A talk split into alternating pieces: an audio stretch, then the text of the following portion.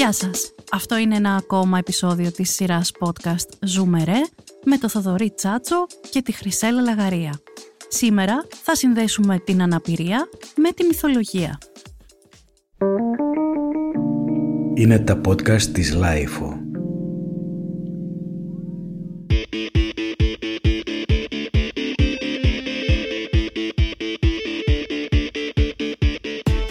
Φάνηκε πολύ ενδιαφέρον να προσεγγίσουμε την αναπηρία μέσα από αρχαίους ελληνικούς μύθους, να δούμε πώς ε, προσλάμβαναν την αναπηρία οι αρχαίοι και να προσπαθήσουμε να, να σκεφτούμε, να ανακαλύψουμε αν αυτά που πίστευαν, οι πεπιθήσεις τους, οι, τα, οι δοξασίες τους κάπως έχουν έρθει και στις μέρες μας κάπως ε, βλέπουμε και εμείς την αναπηρία μέσα από αυτά τα μάτια των αρχαίων με κάποιο τρόπο. Δεν υπάρχει κάποιος καλύτερος να μας βοηθήσει σε αυτό το εγχείρημα από τον Κωνσταντίνο Λουκόπουλο που είναι αρχαιολόγος και είναι ο ιδρυτής, ο δημιουργός του καναλιού The Mythologist ε, φαντάζομαι ότι περισσότεροι το ξέρετε. Όσοι δεν το ξέρετε, να το μάθετε άμεσα, γιατί είναι ένα εξαιρετικό κανάλι με αρχαία ελληνική και όχι μόνο ε, μυθολογία. Κωνσταντίνο, ευχαριστούμε πάρα πολύ που δέχτηκες την πρόσκληση. Εγώ ευχαριστώ πάρα πολύ. Είναι με χαρά που βρίσκομαι εδώ και θεωρώ ότι είναι και πάρα πάρα πολύ ενδιαφέρον το θέμα και μου αρέσουν πάρα πολύ τέτοιου είδους ε, προσεγγίσεις στη μυθολογία. Είναι για μένα πάρα πολύ ενδιαφέρον και χαίρομαι όταν πρόκειται για κάτι τέτοιο, γιατί μπαίνω και εγώ στη διαδικασία να ερευνήσω περισσότερο, να εμβαθύνω και σε θέματα που δεν είναι ας πούμε τόσο της καθημερινότητας το YouTube και τέτοια και μου δίνεται πολύ μεγάλη χαρά με αυτή την πρόσκληση. Είναι και δική μας η χαρά και πραγματικά θέλουμε να δούμε αν υπάρχει οποιαδήποτε διασύνδεση του, του σήμερα, με, γιατί πάρα πολλές φορές στη χώρα μας ανατρέχουμε στους μυθικούς ήρωες. Ε, το βλέπουμε βέβαια κυρίως σε περιστατικά που είναι άσχημα, ας πούμε, συμβαίνει κάτι δυσάρεστο και φέρνουμε... Ε, Τις αρχές τραγωδίες, Ναι, ακριβώς. Ε, όμως αυτό που τελικά καταλαβαίνω εγώ τουλάχιστον είναι ότι έχουμε μια ανάγκη να, να συνδεθούμε με τη μυθολογία γιατί πάρα πολλά πράγματα που συμβαίνουν σήμερα τα βρίσκουμε ήδη εκεί. Οπότε κάπως έτσι θέλαμε να προσεγγίσουμε και το συγκεκριμένο θέμα. Έτσι ακριβώς είναι και είναι και κάτι που μου αρέσει και εμένα και συνηθίζω να λέω ότι η ίδια η ζωή γέννησε τους μύθους, οπότε οι ίδιοι οι μύθοι μιλάνε για τη ζωή και ε, τις έννοιες, τα συναισθήματα που βιώνουμε, όλες τις καταστάσεις ανθρώπινης ύπαρξης και εφόσον τα ίδια πράγματα πάνω κάτω ταλανίζουν τον άνθρωπο και τον απασχολούν διαχρονικά, είναι δεδομένο ότι βλέπουμε κομμάτια, απομεινάρια, άλλοτε πιο εμφανή, άλλοτε λιγότερο αυτών των μύθων και σήμερα.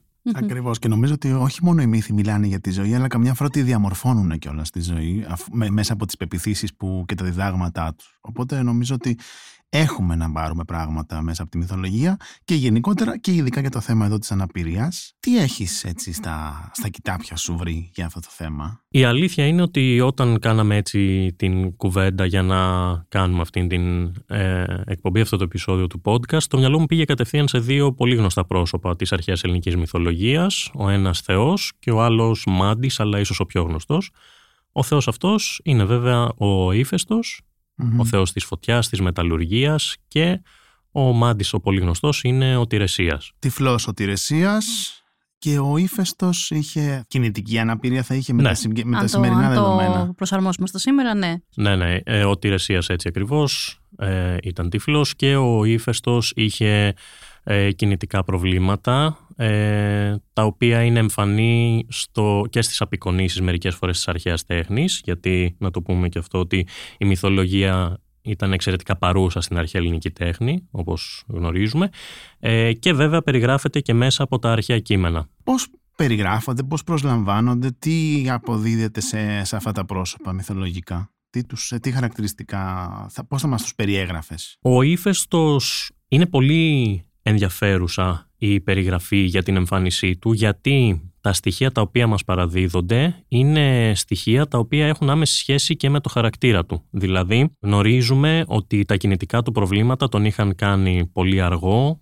κούτσενε, χόλενε, δυσκολευόταν πάρα πολύ να περπατήσει. Ε, μας, οι πηγές μας μιλάνε για ένα παρουσιαστικό άγριο, άσχημο με τα δεδομένα της ε, εποχής και παρόλα αυτά στην άλλη άκρη έχουμε την εικόνα ενός ανθρώπου σε εισαγωγικά εννοώ, έτσι, ενός ε, Θεού βέβαια που ασχολείται με τη μεταλλουργία, είναι δυνατός, έχει πολύ μεγάλη υπομονή αλλά και πνευματική οξυδέρκεια και εξυπνάδα, κάτι το οποίο βέβαια εξηγείται και από το γεγονός ότι ήταν ο ιδρυτής, ο εμπνευστής της μεταλλουργίας και της ενασχόλησης με την τεχνολογία και όλες αυτές τις εφευρέσεις που σύμφωνα με το μύθο ε, έκανε. Από την άλλη μεριά, για τον Τηρεσί αυτό που μπορούμε να πούμε είναι ότι εντάξει η εμφάνισή του γενικότερα έχει ενδιαφέρον και πέραν του γεγονότος ότι ήταν τυφλός. Ξέρουμε από το μύθο του ότι πέρασε και 7 χρόνια της ζωής του ως ε, γυναίκα. Οπότε είναι ενδιαφέρον, ίσως η μοναδική περίπτωση κατά την οποία ένα πρόσωπο της αρχαίας ελληνικής μυθολογίας απεικονίζεται άλλες φορές ως άνδρας και άλλες ως γυναίκα. Αλλά σίγουρα αυτό που μαθαίνουμε για την εμφάνισή του είναι ότι είναι έτσι γυρεότερος και βέβαια ότι ήταν ε, τυφλός. Αλλά και πάλι αυτό το γεγονός, όπως θα συζητήσουμε και στη συνέχεια, ε, ήταν κομμάτι του χαρακτήρα του γιατί ήταν και πολύ ηρωνικό το ότι ήταν τυφλός ενώ μπορούσε να δει το μέλλον και την αλήθεια και να ερμηνεύσει τους Ιωνούς.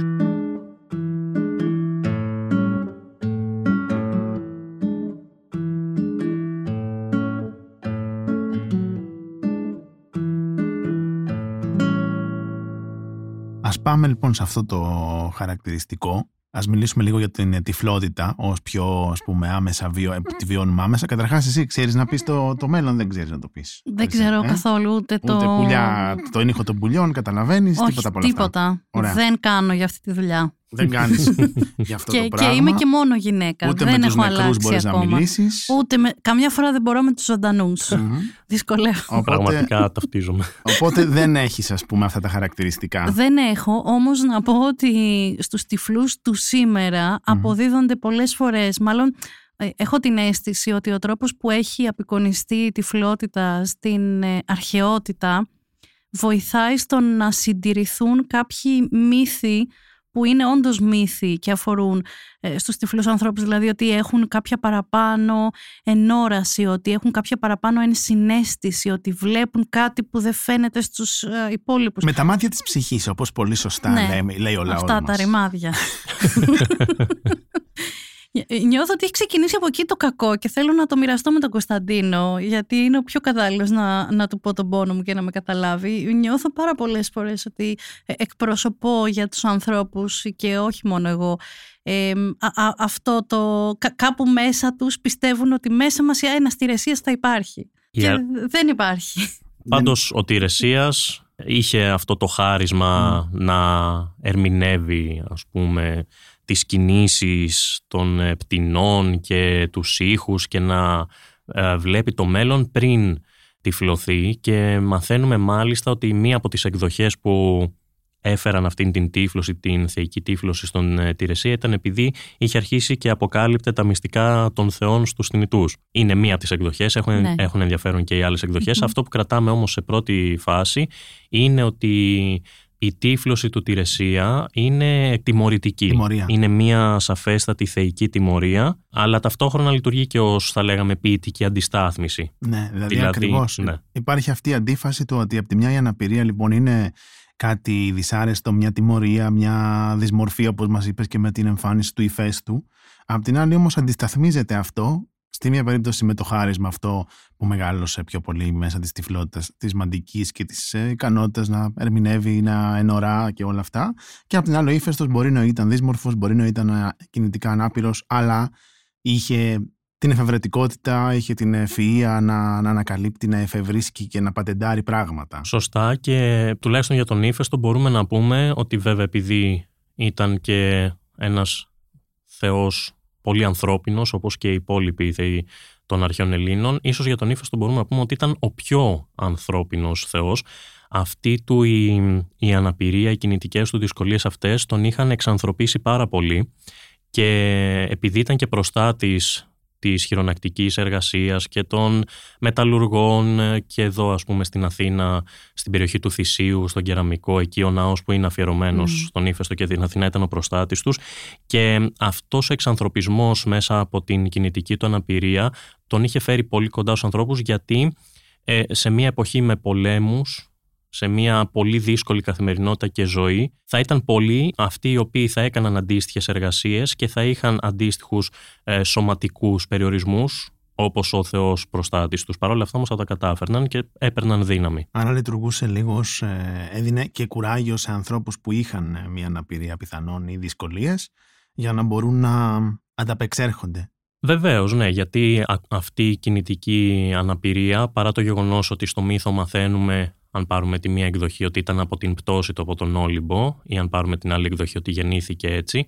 ε, έχει σημασία κάθε φορά. Δηλαδή είναι ένα χαρακτηριστικό που ζωγραφίζει αυτό το πορτρέτο του ηφαίστου με αυτά τα στοιχεία στα οποία προσέβλεπαν οι άνθρωποι της εποχής και ειδικότερα αυτών των ε, επαγγελμάτων. Υπάρχει έτσι κάτι χαρακτηριστικό που να βλέπουμε και να φορά στον ύφεστο σε σχέση με την ίδια την αναπηρία του; Ναι, ας πούμε έχω στο μυαλό μου την απεικόνιση από ένα ερυθρόμορφο αγγείο στο οποίο φαίνεται ο ύφεστος όταν επιστρέφει πλέον στον Όλυμπο μετά την ε, πτώση του και τον βλέπουμε ε, καβάλα σε ένα άλογο σε αυτή την πομπή και βλέπουμε ότι τα πόδια του, πώς θα το περιγράψω ακριβώς, το ένα κοιτάει το άλλο, κατά κάποιο τρόπο είναι γυρισμένα mm. προς το εσωτερικό και τα δύο αντικριστά και φαίνεται ότι είναι κάπως ατροφικά κιόλας.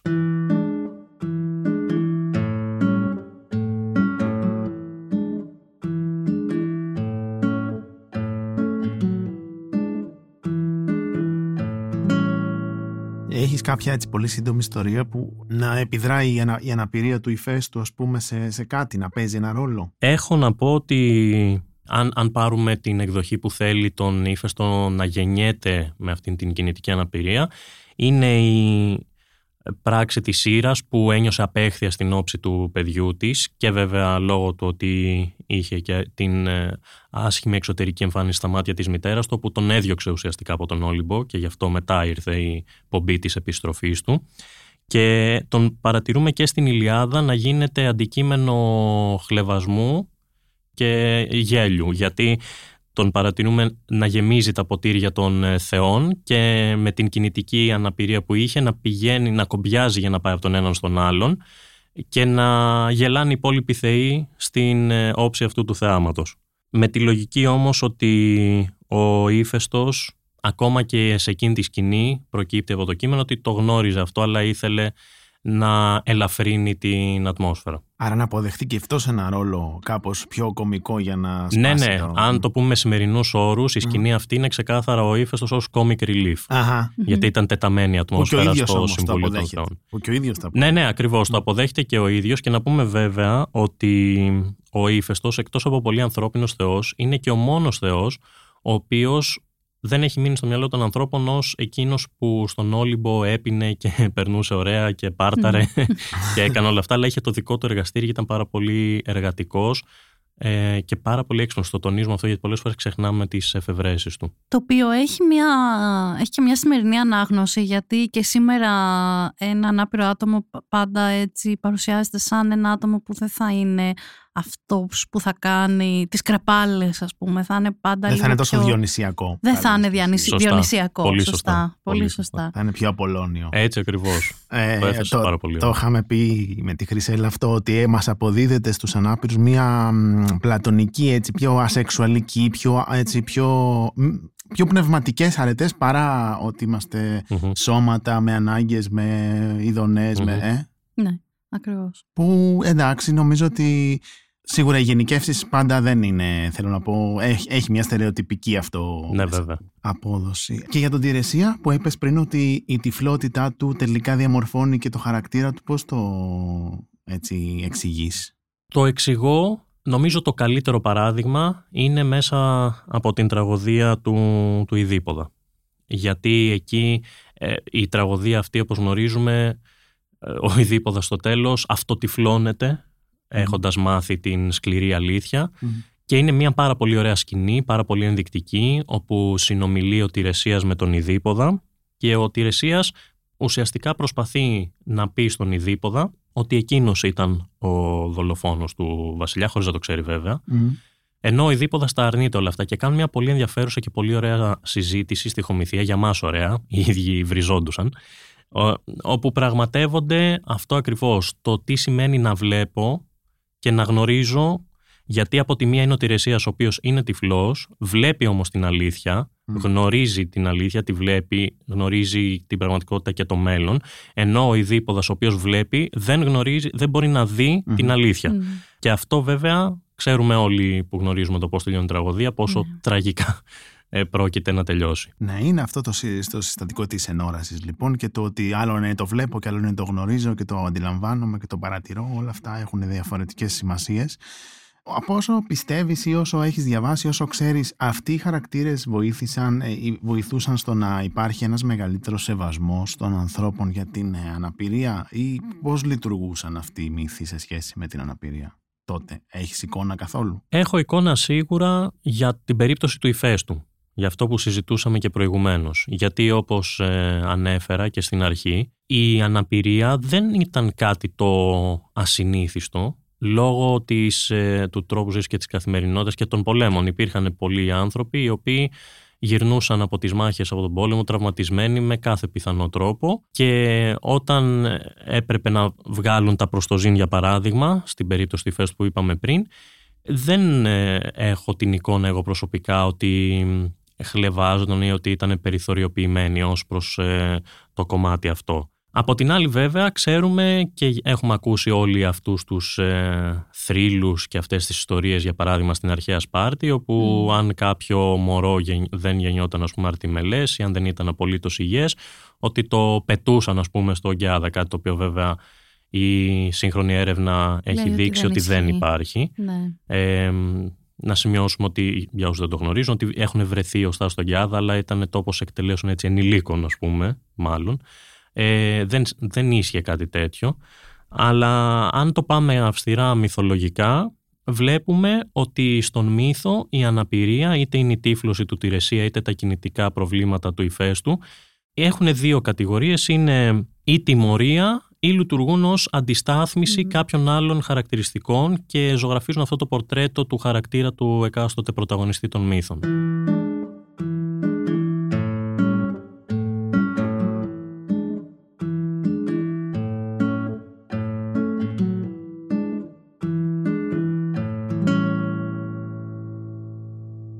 Πώς θα ακούσεις εσύ αυτά, Χρυσέλα, τα θέματα. Άρα, άρα ουσιαστικά δεν μπορούν να, να μπουν σε ένα κάδρο κανονικότητας, ας το πούμε. Δηλαδή, αυτό που καταλαβαίνω εγώ είναι ότι όντως η αναπηρία ή είναι τιμωρία ή είναι μία, ένα.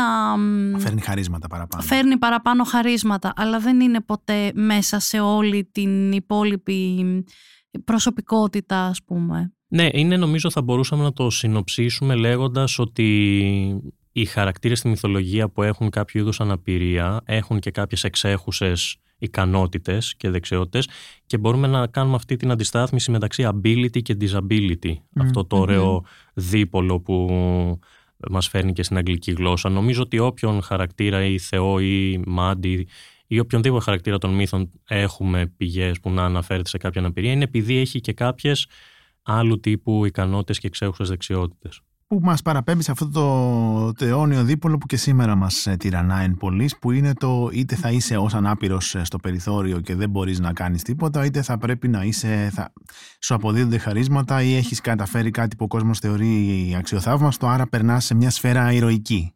Αυτό που λέμε πολλές φορές και στα podcast εδώ. Και επίσης ε, στο κομμάτι της εμφάνισης δεν υπάρχει κάποιος ανάπηρος που να είναι όμορφος υπάρχει. Δηλαδή, θέλω να πω, ακόμα και στο, στα παραδείγματα εδώ που αναλύουμε σήμερα, ε, ο ύφωστος δεν είναι και ο Τηρεσίας είναι μεγάλος σε ηλικία. Άρα δεν είναι, ας πούμε, δεν θα μπορούσε κάποιος να φτάσει ούτε καν στο τότε πρότυπο του ενός Ρωμαλαίου, ας πούμε. Δεν θα μπορούσε να λειτουργήσει ως ερωτικό σύμβολο, ας ναι. πούμε, ένας ανάπηρος ήρωας ή χαρακτήρας. Ναι, η αλήθεια είναι αυτή. Και δεν έχω κι εγώ υπόψη μου, εντάξει, μπορεί και να υπάρχει και να μην το γνωρίζω εγώ, έτσι. Κάποιο γλυπτό ή κάποια ζωγραφική ή αγγεωγραφική απεικόνηση στην οποία να απεικονίζεται κάποια, κάποιο είδους αναπηρία και ταυτόχρονα να θεωρείται αυτό το έργο τέχνης ως πρότυπο ομορφιάς ή ότι πραγματεύεται αξίες της, ε, τις εικόνες της εποχής σε πάση περιπτώσει για το αισθητικό πρότυπο. Ωστόσο ήταν με την Αφροδίτη ο, ο ύφεστος. Ναι. ναι. Και είναι ένας πάρα πολύ ωραίος μύθος αυτός γιατί δείχνει την, ε, ένα, ένα κομμάτι από τη ζωή του ηφαίστου το οποίο φανερώνει στοιχεία για το χαρακτήρα του. Όταν, για όσους δεν γνωρίζουν το συγκεκριμένο μύθο, όταν έφευγε ο ύφεστος για τη Λίμνο, την οποία αγαπούσε πάρα πολύ, ε, στον Όλυμπο ο Άρης και η Αφροδίτη συνευρίσκονταν ερωτικά την ώρα που η Αφροδίτη ήταν ε, γυναίκα του ηφαίστου. Και κάποια στιγμή ο ήλιος, επειδή ουδέν κρυπτών υπό τον ήλιο όπως λέμε, πληροφορεί τον ύφεστο για το τι συμβαίνει στο κρεβάτι του. Ε, ο ύφεστος αποφασίζει να βάλει την εφευρετικότητά του σε εφαρμογή ε, κατασκευάζοντας ένα χρυσό δίχτυ, το οποίο και ρίχνει πάνω στους εραστές και καλεί όλους τους Ολύμπιους Θεούς, όλους τους παρευρισκόμενους να τους δουν στο κρεβάτι την ώρα που τους έχουν πιάσει τα πράσα και να γελάσουν, με αποτέλεσμα προφανώς να ντραπούν ε, πάρα πολύ. Ένας μύθος ο οποίος έχει το κομικό αυτό στοιχείο, έχει και την τραγικότητα γιατί δεν πάβει να είναι μια, τραγική, μια ακόμα τραγική στιγμή στην ε, ζωή του ηφαίστου και δεν είναι τυχαίο το γεγονός ότι βιώνει τραγικότητες ο ύφεστος, δεν είναι ασύνδετο με την αναπηρία του, όπως ακριβώς και η παρουσία του τη ρεσία στις τραγωδίες δεν είναι μόνο διακοσμητική, έχει πολύ πολύ σημαντικό ρόλο. Και το λέω αυτό γιατί επιστρέφουμε στο γεγονός ότι η έννοια του τραγικού και της τραγωδίας στην αρχαία Ελλάδα μιλά πάνω απ' όλα για τον άνθρωπο, για τα ανθρώπινα πάθη και ο ύφεστος, αν και Θεός, είναι ένα απίστευτα τραγικό πρόσωπο στη ζωή του και στην πορεία του. Πάντως από όσα λέμε καταλαβαίνω ότι με διαφορετικό ενδεχομένως τρόπο ε, είμαστε αρκετά κοντά στο, αυτά που πιστεύονται σήμερα για τους αναπήρους με αυτά που φέρνουν οι μύθοι από το παρελθόν, από την αρχαιότητα. Δηλαδή, αντιφατικά διάφορα στοιχεία, αλλά συνυπάρχουν και ο ηρωισμός και η τραγικότητα και η δυσμορφία και η τιμωρία που είναι ότι η αναπηρία είναι κάτι κακό, φέρνει δεινά. Δηλαδή, συνυπάρχουν, δεν ξέρω αν το καταλαβαίνω λάθος, έτσι καταλαβαίνω, ότι είμαστε πολύ κοντά στις τότε πεπιθήσεις. Εμένα μου δημιουργείται η εικόνα αυτή, συμφωνώ μαζί σου, και γενικά μου δημιουργείται η εικόνα αυτή για πολλές πτυχές της ζωής μας και της καθημερινότητάς μας όσον αφορά τη μυθολογία. Γιατί συνηθίζω να λέω ότι μπορεί να έχουμε στο μυαλό μας ότι η αρχαία Ελλάδα ήταν 2.000 χρόνια πριν, 2.500 χρόνια πίσω και ότι αυτό είναι κάτι πάρα πολύ παλιό, αλλά στη μεγάλη κλίμακα των πραγμάτων και στην ύπαρξη του ανθρώπου πάνω στη γη είναι σαν να κοιτάμε στο χθες σαν να κοιτάμε τον εαυτό μας δευτερόλεπτα πριν, σαν ανθρώπινο είδος, που σημαίνει ότι με τις όποιες κοινωνικές προσλαμβάνουσες και γενικά τις διαφορές των κοινωνιών που έχουν επέλθει με την εξέλιξη και με την τεχνολογία, στον πυρήνα του ο άνθρωπος έχει συγκλονιστικά πάρα πολλές ομοιότητες με τον άνθρωπο του τότε και συνηθίζω να φέρνω ως παράδειγμα το πόσο πολύ μπορεί να διαφέρει ο θυμός ενός απατημένου συζύγου όπως ο ύφεστος ε, τότε και τώρα ή πόσο μπορεί να διαφέρει ο πόνος μιας μητέρας που έχασε το παιδί της τότε και τώρα. Οπότε αν το πάρουμε αυτό ως ε, δεδομένο ή ως βάσιμο, μπορούμε να καταλάβουμε και το κομμάτι που εξετάζουμε σήμερα, το κατά πόσο έχει αλλάξει η οπτική της κοινωνίας για την αναπηρία. Γιατί βέβαια εγώ δεν το βιώνω στην καθημερινότητά μου, αλλά μέσα από αυτά που μου λέτε και μέσα από τη συζήτηση αυτό προκύπτει, αυτό μου δημιουργεί την εικόνα. Ναι, αυτό καταλαβαίνουμε κι εμείς και θέλαμε πολύ, γι' αυτό και θέλαμε πολύ να κάνουμε αυτή την κουβέντα μαζί σου, γιατί πραγματικά είναι σχεδόν αστείο, σε εισαγωγικά, πόσο, πόσο ε, κοινά είναι κάποια πράγματα. Είναι, μ' άρεσε πάρα πολύ αυτό. Το είναι σαν να βλέπεις το, τον εαυτό σου πραγματικά δευτερόλεπτα πριν. Ε, είναι σαν να μην έχει περάσει καθόλου σε, σε ορισμένα πράγματα, έτσι το πώς τα βλέπουμε, στα, τα κουτάκια στα οποία βάζουμε τα πράγματα, είναι σαν να μην έχει περάσει ό, ό, όλος αυτός ο χρόνος.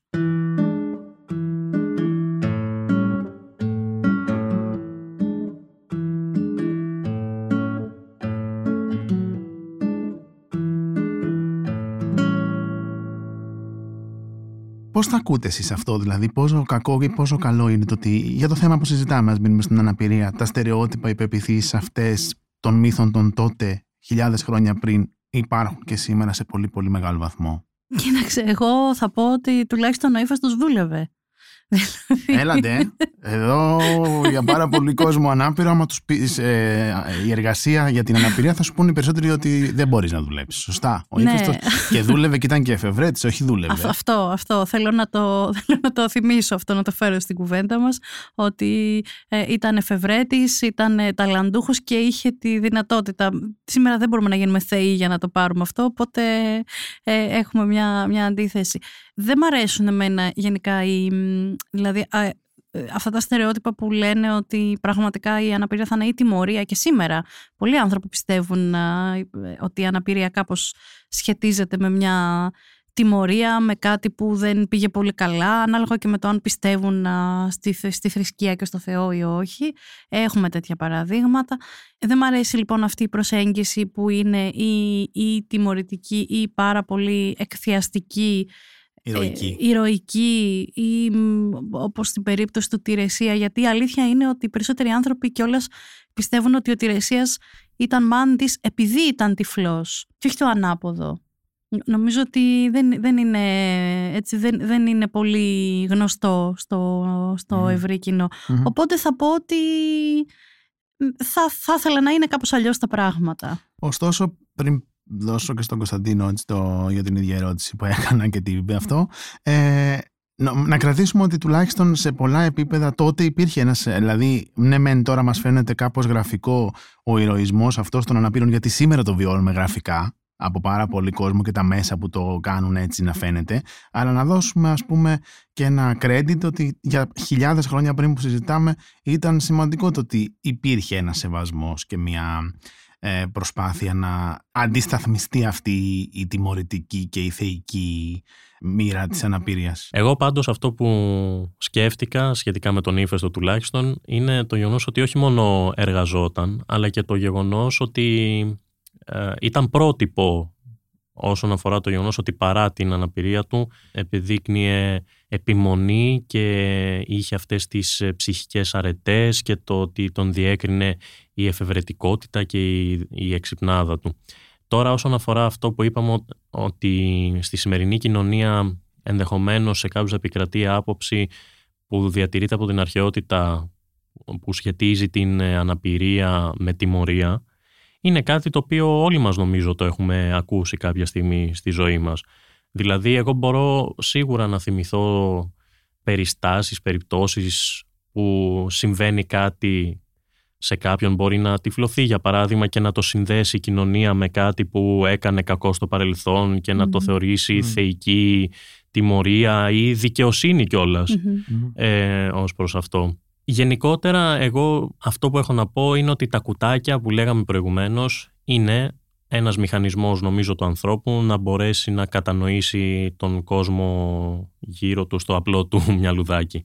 Δηλαδή αν δεν κατηγοριοποιήσει τα πράγματα κάπως νιώθει ότι χάνεται.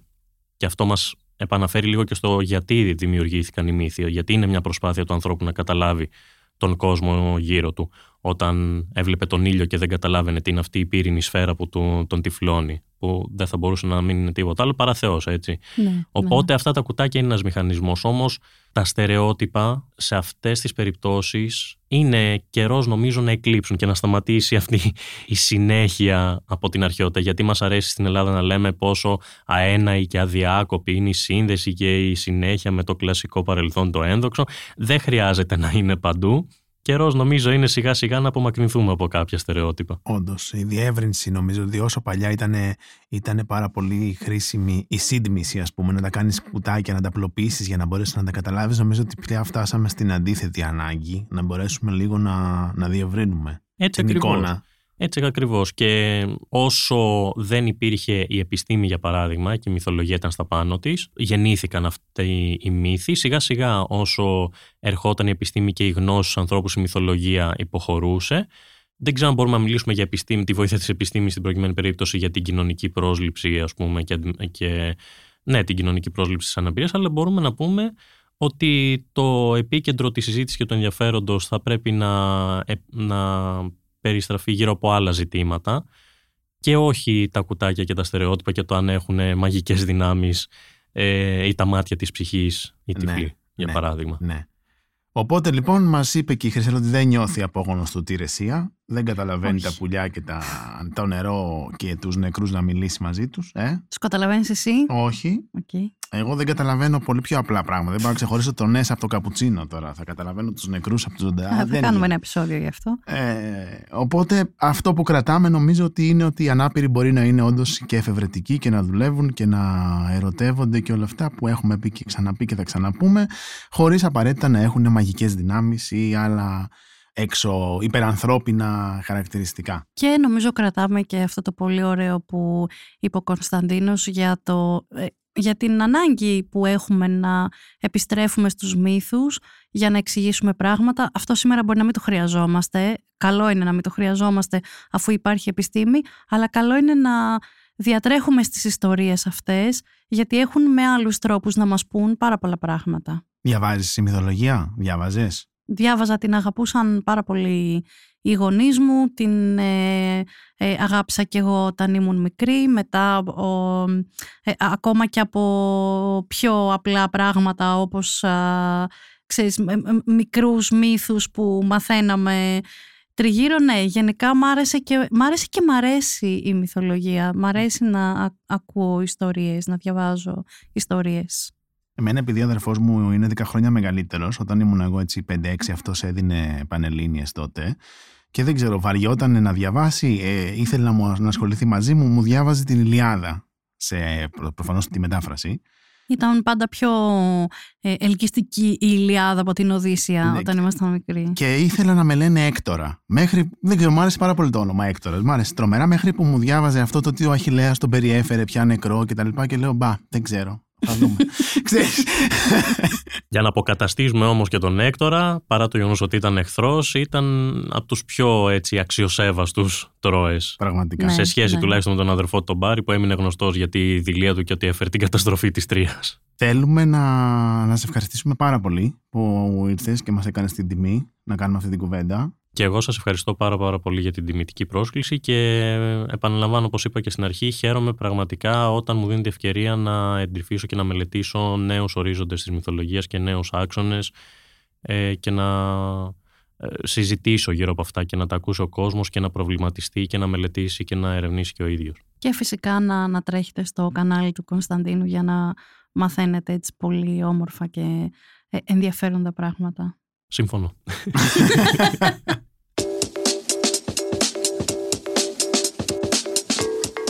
Αυτό ήταν ένα ακόμα επεισόδιο της σειράς podcast «Ζούμερε» με το Θοδωρή Τσάτσο και τη Χρυσέλα Λαγαρία.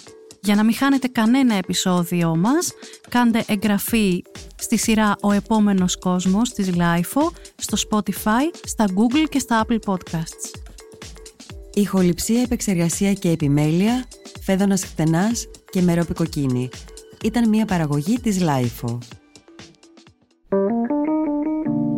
Είναι τα podcast της Lifeo.